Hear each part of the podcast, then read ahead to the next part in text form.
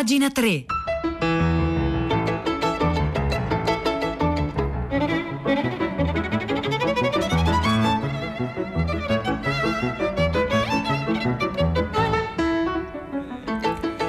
Buongiorno, un saluto da Nicola La Gioia, benvenuti a pagina 3, la cultura nei quotidiani, nelle riviste e nel web. Sono le 9 1 minuto 57 secondi di martedì 25 maggio. Noi oggi cominciamo, ricominciamo da Dante Alighieri perché siamo al settecentesimo anniversario dalla morte di Dante Alighieri. Radio 3, tra le altre cose, ehm, presenta in home page un canto al giorno della eh, Divina Commedia letto da un attore del passato grazie alla collaborazione con, tea- ehm, con il Teatro Nazionale nazionale eh, di Genova. E c'è una storia su doppio zero, quindi cominciamo andando online, sulla, una storia veramente rocambolesca ma anche molto divertente, sul furto delle ossa di Dante, perché Dante è sepolto a Ravenna e non a Firenze, perché ha continuato a essere sepolto a Ravenna e non a Firenze, la storia è molto divertente, molto istruttiva, eh, poco conosciuta, almeno io non la conoscevo quando l'ho letta, firma di Marco Martinelli su doppiozero.com. Chi la conosce la storia delle ossa di Dante, di come furono abilmente trafugate e nascoste dai frati della Basilica Ravennata di San Francesco in una notte del 1519 per non consegnarle alla delegazione del Papa Leone X e dei fiorentini che volevano riportarle in patria.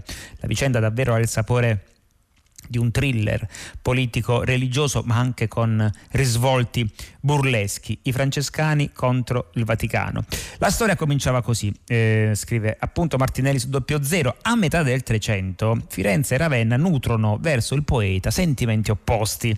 Per la prima, cioè per Firenze Dante, rimane un fuorilegge la seconda lo venera come lo scrittore che ha onorato la città con la sua presenza.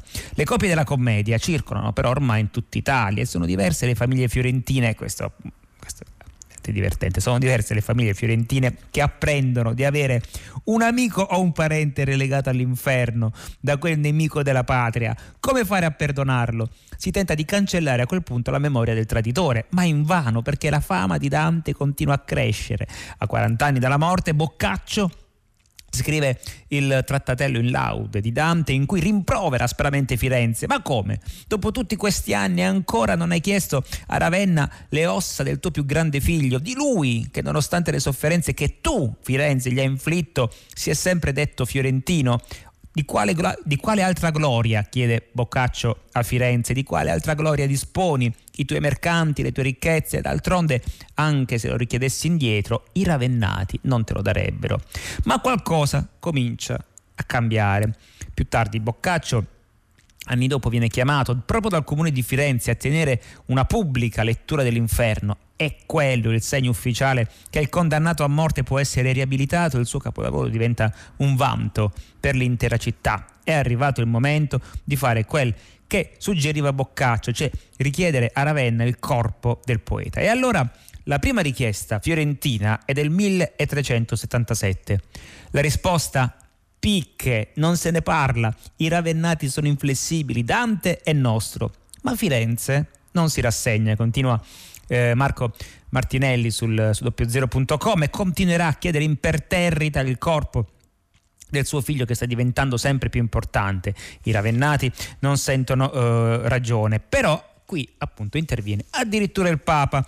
I fiorentini eh, si rifanno sotto perché sanno che a quel punto possono contare su Leone X che è un medici e Leone X si vede recapitare a Roma un memoriale firmato da autorevoli dotti, insomma oggi diremmo una petizione a capo della quale c'è Michelangelo Buonarroti. E allora che cosa succede? Che Leone X dà il suo assenso ma a patto questo accadeva molto spesso in passato anche per, altri, per altre ossa e spoglie, reliquie trafugate.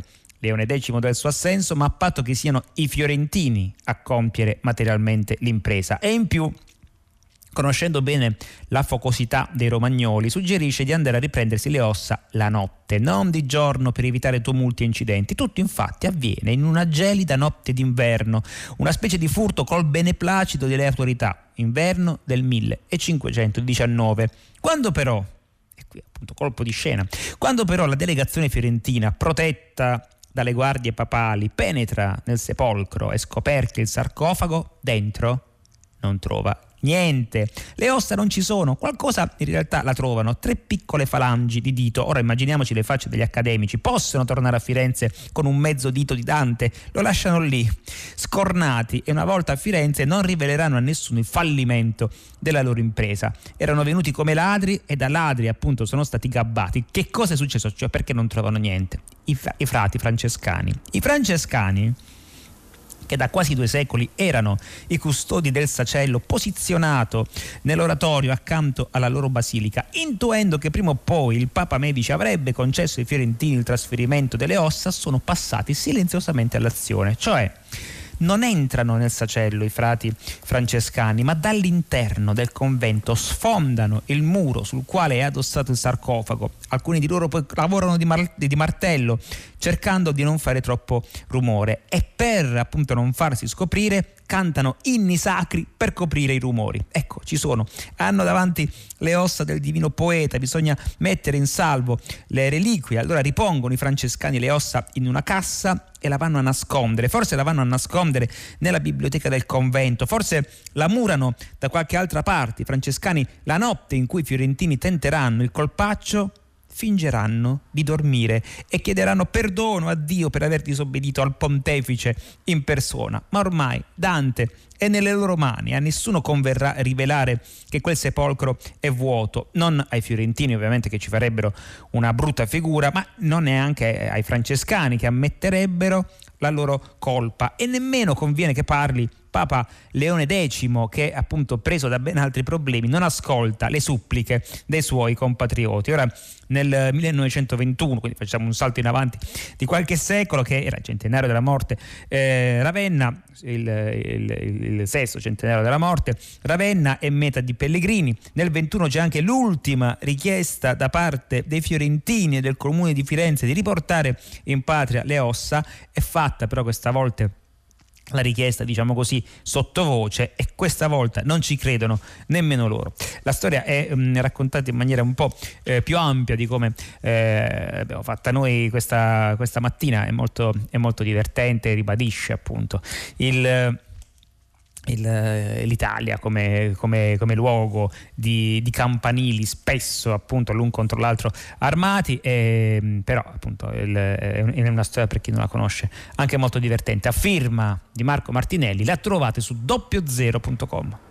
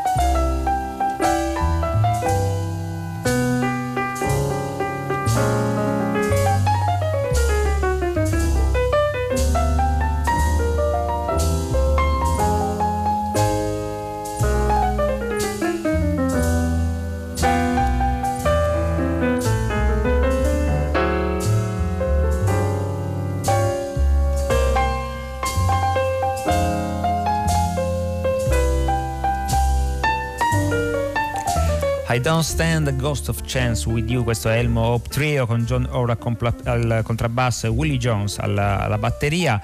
I Don't Stand a Ghost of Chance with You è il brano che ci accompagnerà in questa puntata di pagina 3 mentre abbiamo in collegamento Pietro del Soldato per tutta la città ne parla. Buongiorno Pietro. Eccoci Nicola, buongiorno a te, ascoltatrici e ascoltatori di pagina 3. La storia di Musa Balde, questo ragazzo di 23 anni originario della Guinea, morto suicidio in un centro eh, di accoglienza a Torino dopo aver subito un'aggressione terrificante documentata da un video opera di tre cittadini italiani, eh, ha aperto molti interrogativi e devo dire è una storia che fa malissimo. Sono, eh, intervenuto, sono intervenuti stamattina un ascoltatore di Ventimiglia eh, che ha aperto il filo diretto, coinvolto nella vicenda, si è così costituito come parte civile eh, nel, nel, processo che si aprirà nei confronti di questi tre aggressori, ma insomma c'è molto da dire e raccontare sulle condizioni di abbandono nelle quali è stato lasciato questo giovane. La sua storia è davvero eh, durissima e noi dobbiamo raccontarla e inquadrarla in un contesto più ampio. Dalle 10 in diretta, Nicola, grazie. Grazie, grazie a Pietro del Soldato, tutta la città ne parla, 335 5634 296 per intervenire sin da ora.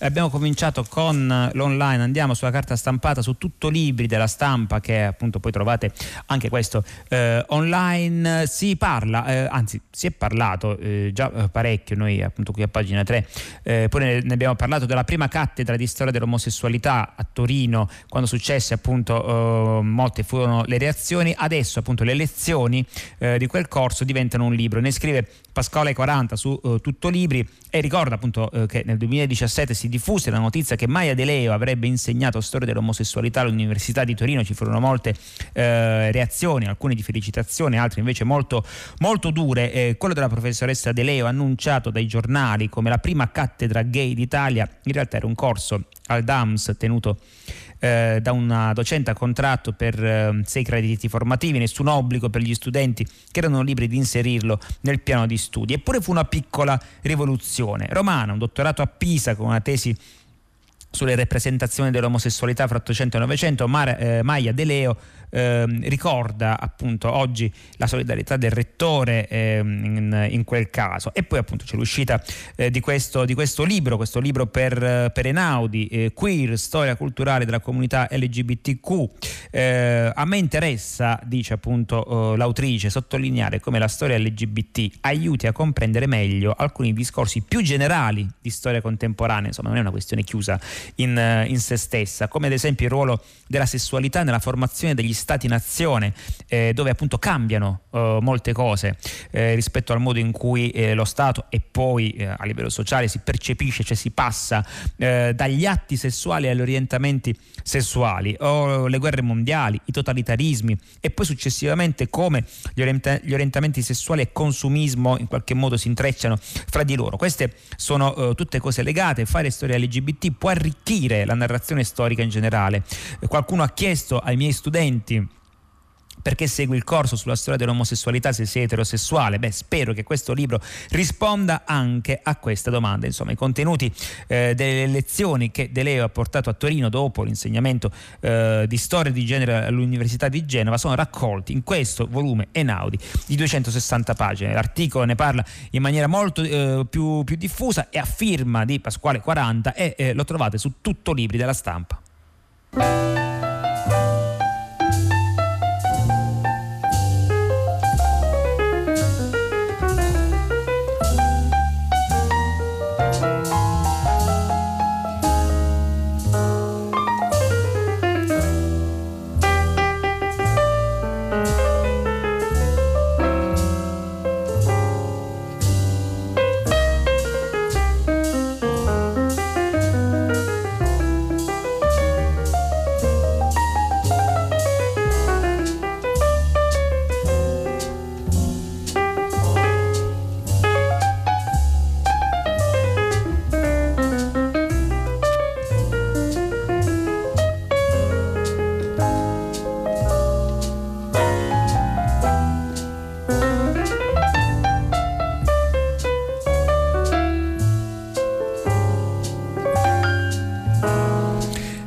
15 minuti 21 secondi qui a pagina 3 arrivano i vostri messaggi, alcuni sono molto divertenti. Un ascoltatore ci scrive: Belle ossa di Dante paiono proprio finite in una novella di Boccaccio. In effetti è così, oppure in un romanzo di Umberto Eco. Aggiungo io, un altro ascoltatore dice: Ricordatevi delle bellissime letture di Vittorio Sermonti. Certo, e a proposito di interazione con voi, eh, interazione, comunicazione, colloquio, chiacchiere, più bello che interazione con voi ascoltatore. Ecco, ieri un ascoltatore, mentre parlavamo di Bob Dylan, ci chiedeva che cosa ne pensassimo del film su Gabriele D'Annunzio, Il cattivo poeta. Ora io il film personalmente non l'ho visto, però su Rivista Studio c'è un pezzo interessante di Francesco Longo proprio sulla figura di D'Annunzio. Il passare dei decenni deposita una ruggine malvagia, perché di questo parla il film, eh, deposita appunto una ruggine malvagia, scrive Longo sui grandi scrittori, più entrano nel canone e più le loro figure tendono a ossidarsi. Per esempio Gabriele D'Annunzio è ormai eh, per la retorica sol- solo eh, poco più che un fascista con le scarpe lucidate, un guerrafondaio, un seduttore, un esaltato cultore di soprammobili e busti di marmo, un playboy, un poeta scalmanato, insomma, sempre eccessivo, vizioso e alla fine risulterebbe ridicolo. E I caratteri degli scrittori non vengono assegnati per caso, certo la ruggine attecchisce su dati reali e li esaspera, l'esasperazione porta a nascondere completamente però il volto di ciò che vorrebbe svelare. D'Annunzio è stato un fascista convinto, ma è stato anche molto altro. E allora il cattivo poeta, il film di Gianluca Iodice eh, al cinema eh, dal, dal 20 maggio, aiuta appunto a ripristinare un D'Annunzio meno generico. Fa parte, D'Annunzio continua Longo su rivista Studio, eh, degli autori giudicati in parte per ciò che è successo dopo la loro morte. Quando muore D'Annunzio nel marzo, nel marzo del 38 ha visto sì la marcia su Roma, le camicie nere e ha visto l'assassinio di Matteotti. Ma l'Italia non è ancora sprofondata nell'incubo. Nel giro di pochi mesi arrivano le leggi razziali, Mussolini e Hitler si alleano, eh, poi dopo altri mesi scoppia la seconda guerra mondiale e i treni si dirigono verso i campi di sterminio. E il film allora racconta il crepuscolo di D'Annunzio, gli ultimi, eh, gli ultimi anni di D'Annunzio eh, che è mh, mm, eh, immagina, immaginato, è ritratto come un elegante vecchio di 74 anni al vittoriale, dimenticato, fuori dal mondo, ma non abbastanza per non sentire incombere la tragedia, anche se lui ovviamente aveva flirtato eh, a dir poco con il regime. D'Annunzio appare timoroso, è certo che qualcosa di terribile stia per accadere.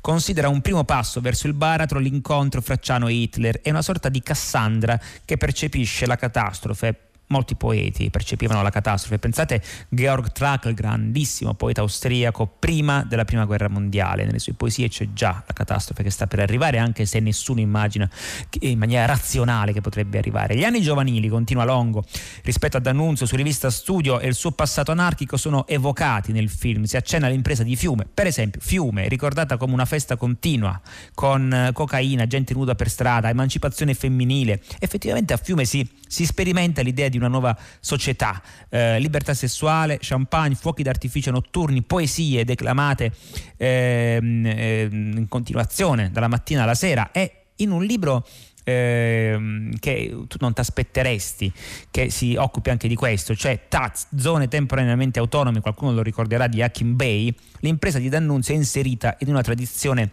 di movimenti di rivolta che vanno, eh, a proposito di fiume, dai pirati seicenteschi agli anarchici, dalle comuni ai figli dei fiori, ai punk londinesi fino agli hacker. Per Hacking Bay Fiume è l'ultima delle utopie pirata. Si tratta di controculture, insomma, che si ribellano all'ordine morale del, del, loro, del loro, tempo. Eh, tornando al film, Castellitto interpreta D'Annunzio al Vittoriale più che il solito d'annunzio fascista, eh, è, è, osservare, è, è, interessante osservare, scusate, l'impronta che lascia lui nel fascismo, Mussolini che copia per esempio le sue mosse e la sua capacità di arringare le folle, insomma, d'annunzio inventore della politica come, eh, come spettacolo. Quindi questo d'annunzio del film sarebbe inquieto, saggio, emarginato, indipendente, lussurioso e moribondo, soprattutto forse moribondo. Un uomo che, finito il baccanale, vorrebbe soltanto che l'Italia non si andasse a schiantare e chissà che lui non abbia contribuito a questo. Il rapporto con Mussolini è reso nelle sue ambiguità. Per Mussolini, c'è la famosa frase di Mussolini su D'Annunzio, soprattutto quando, quando D'Annunzio ehm, donò il vittoriale agli italiani, quindi un gesto di grande generosità, mantenendone però l'usufrutto fino alla morte e quindi poi obbligando il regime a pagare tutti i lavori di ristrutturazione che altrimenti lui, pieno di debiti, non avrebbe potuto pagare. A quel punto Mussolini ehm, eh, sul che cosa fare di D'Annunzio eh, insomma, pronunciò la famosa frase eh, D'Annunzio è come un dente guasto, o lo si ricopre d'oro o lo si estirpa. Eh, quando D'Annunzio nel film mm, con Castellito si aggira nel Vittoriale con l'acqua azzurra che brilla sullo sfondo, viene da pensare che se fosse stato più fedele e romantico e più incline alle feste in casa, beh, forse avremmo avuto anche noi il nostro grande Gatsby. Del resto, nell'estate del 22, Gatsby è nella sua villa sulla costa di Long Island a corteggiare la sua amata, mentre D'Annunzio è nella reggia affacciata sul Garda. E a proposito di case,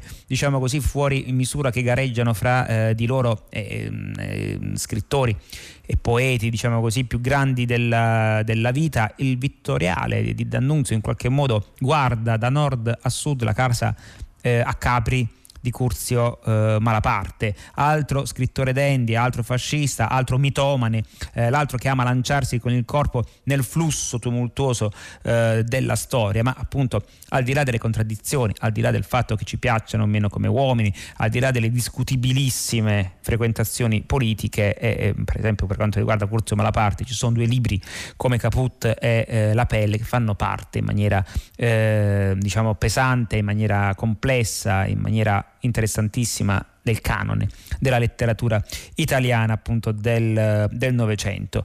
E, niente, il, mm, questo pezzo, il film appunto lo, lo vedremo, se ne parlerà presumibilmente, ma intanto il pezzo di Francesco Longo che invita in qualche modo a, ehm, non a riabilitare D'Annunzio, ma a restituirgli insomma il, eh, il, ciò che gli spetta dal punto di vista letterario, lo potete leggere su rivistastudio.it.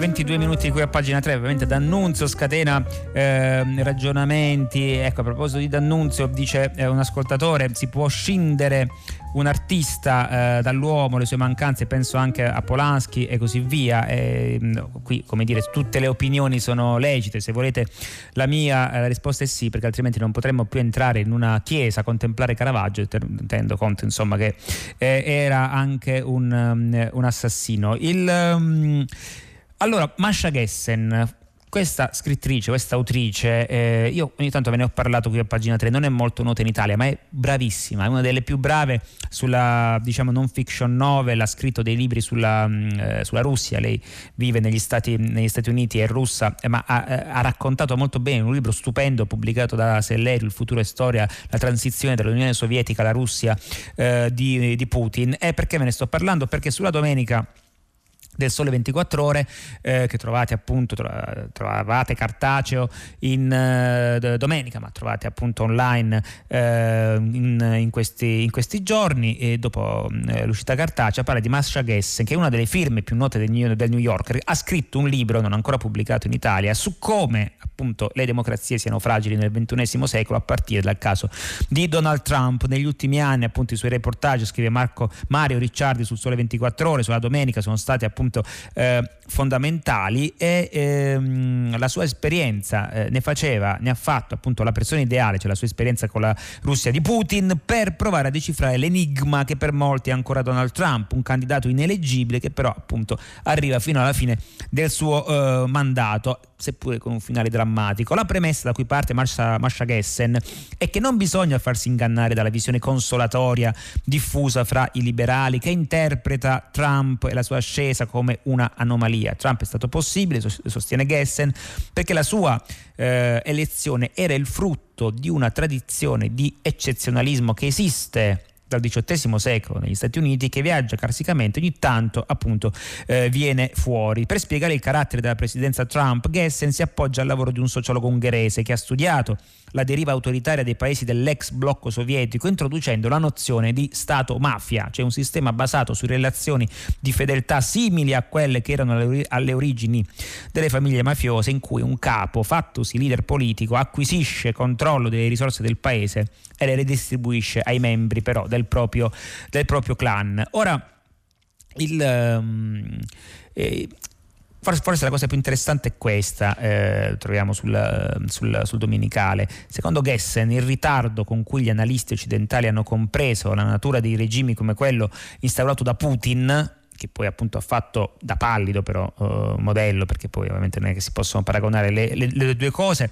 dipende dal fatto che non si erano resi conto che stava diventando un'autocrazia attraverso una serie di cambiamenti quasi impercettibili, uno schema che non vale solo per la Russia ma anche per l'Ungheria, la Polonia, la Turchia. Ora l'idea di fondo è che si sbaglia questa forse è la cosa più interessante, chi ritiene che la fine di una democrazia coincida con un evento drammatico come per esempio l'incendio del Reichstag nel 1933, in realtà quel tipo di evento è solo un passaggio di un processo che passa attraverso molte altre fasi, perché una democrazia liberale non si regge soltanto sulle regole, ma anche su aspetti informali, cioè pratiche, principi, ideali di etica pubblica che non sono immutabili, possono venire erosi pian piano e da questa erosione impercettibile poi a distanza di tempo eh, c'è appunto un quadro che potrebbe risultare profondamente mutato. Comunque speriamo che il libro di Masha Gessen, ma eh, non, mm, perché è davvero molto brava, il futuro è storia, davvero ve lo, ve lo consiglio sulla, eh, sull'attuale situazione russa perché è una sorta di mm, reportage narrativo lunghissimo lunghissimo di 600-700 pagine, ma scritto veramente divinamente. Speriamo che anche questo pezzo venga, questo pezzo, questo libro venga pubblicato in Italia. Intanto il pezzo a firma di Mario Ricciardi lo trovate sul, sul domenicale online verso le 24 ore.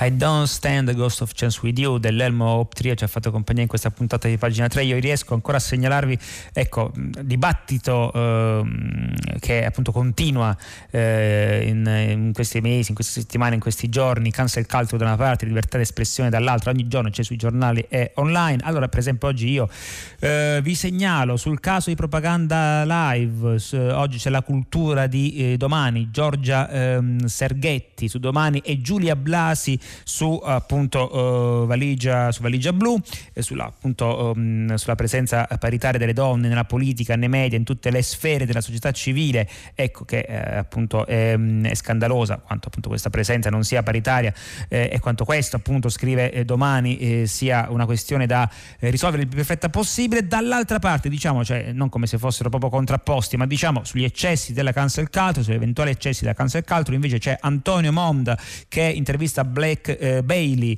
sul, su Repubblica, l'autore della eh, biografia su Philip Roth che ha visto il suo libro ritirato eh, dal, mm, eh, da, dalla sua casa editrice per accuse su molestie, però sono accuse che non han, ancora non, non, non, c'è un processo, non c'è un, un pubblico ministero, l'equivalente di un pubblico ministero che se ne stia occupando, eppure la casa editrice ha deciso di non far più circolare il suo libro e pare abbia trovato un altro editore. Questo è Antonio Monda invece su Repubblica. È tempo di passare il microfono al primo movimento con Arturo Stalteri. Vi ringrazio per per l'ascolto, con me vi ringraziano Gabriele Cioni in console, Piero Pugliese in regia, Marzia Coronati in redazione, Maria Chiara Beranec, curatrice del programma. L'appuntamento con pagina 3 per domani alle 9. Un saluto da Nicola La Gioia.